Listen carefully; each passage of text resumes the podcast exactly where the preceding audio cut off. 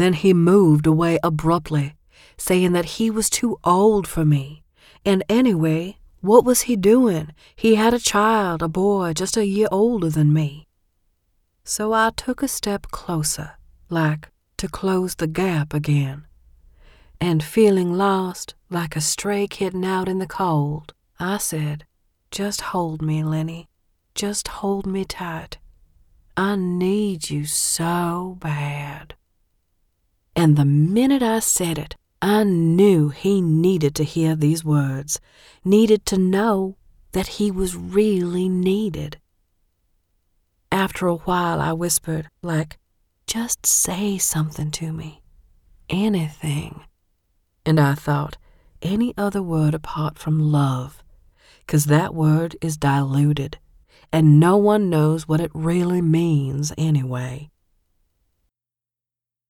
I go inside, where the air is stagnant, and pass by the white piano where Anita and I have played together only an hour ago.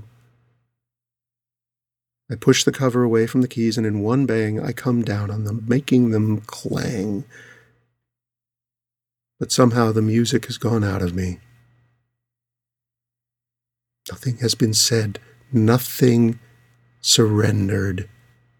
Still, I should have been more careful with her. Silent I was, but not careful.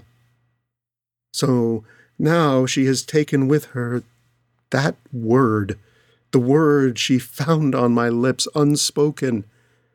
I wish she would let it go and let the pain in my heart remain speechless. For my own sake, I should have been more careful. Now, even in her absence, I find myself in her hands, which feels strange to me. I am surrounded and at the same time isolated. I am alone. I am apart from love.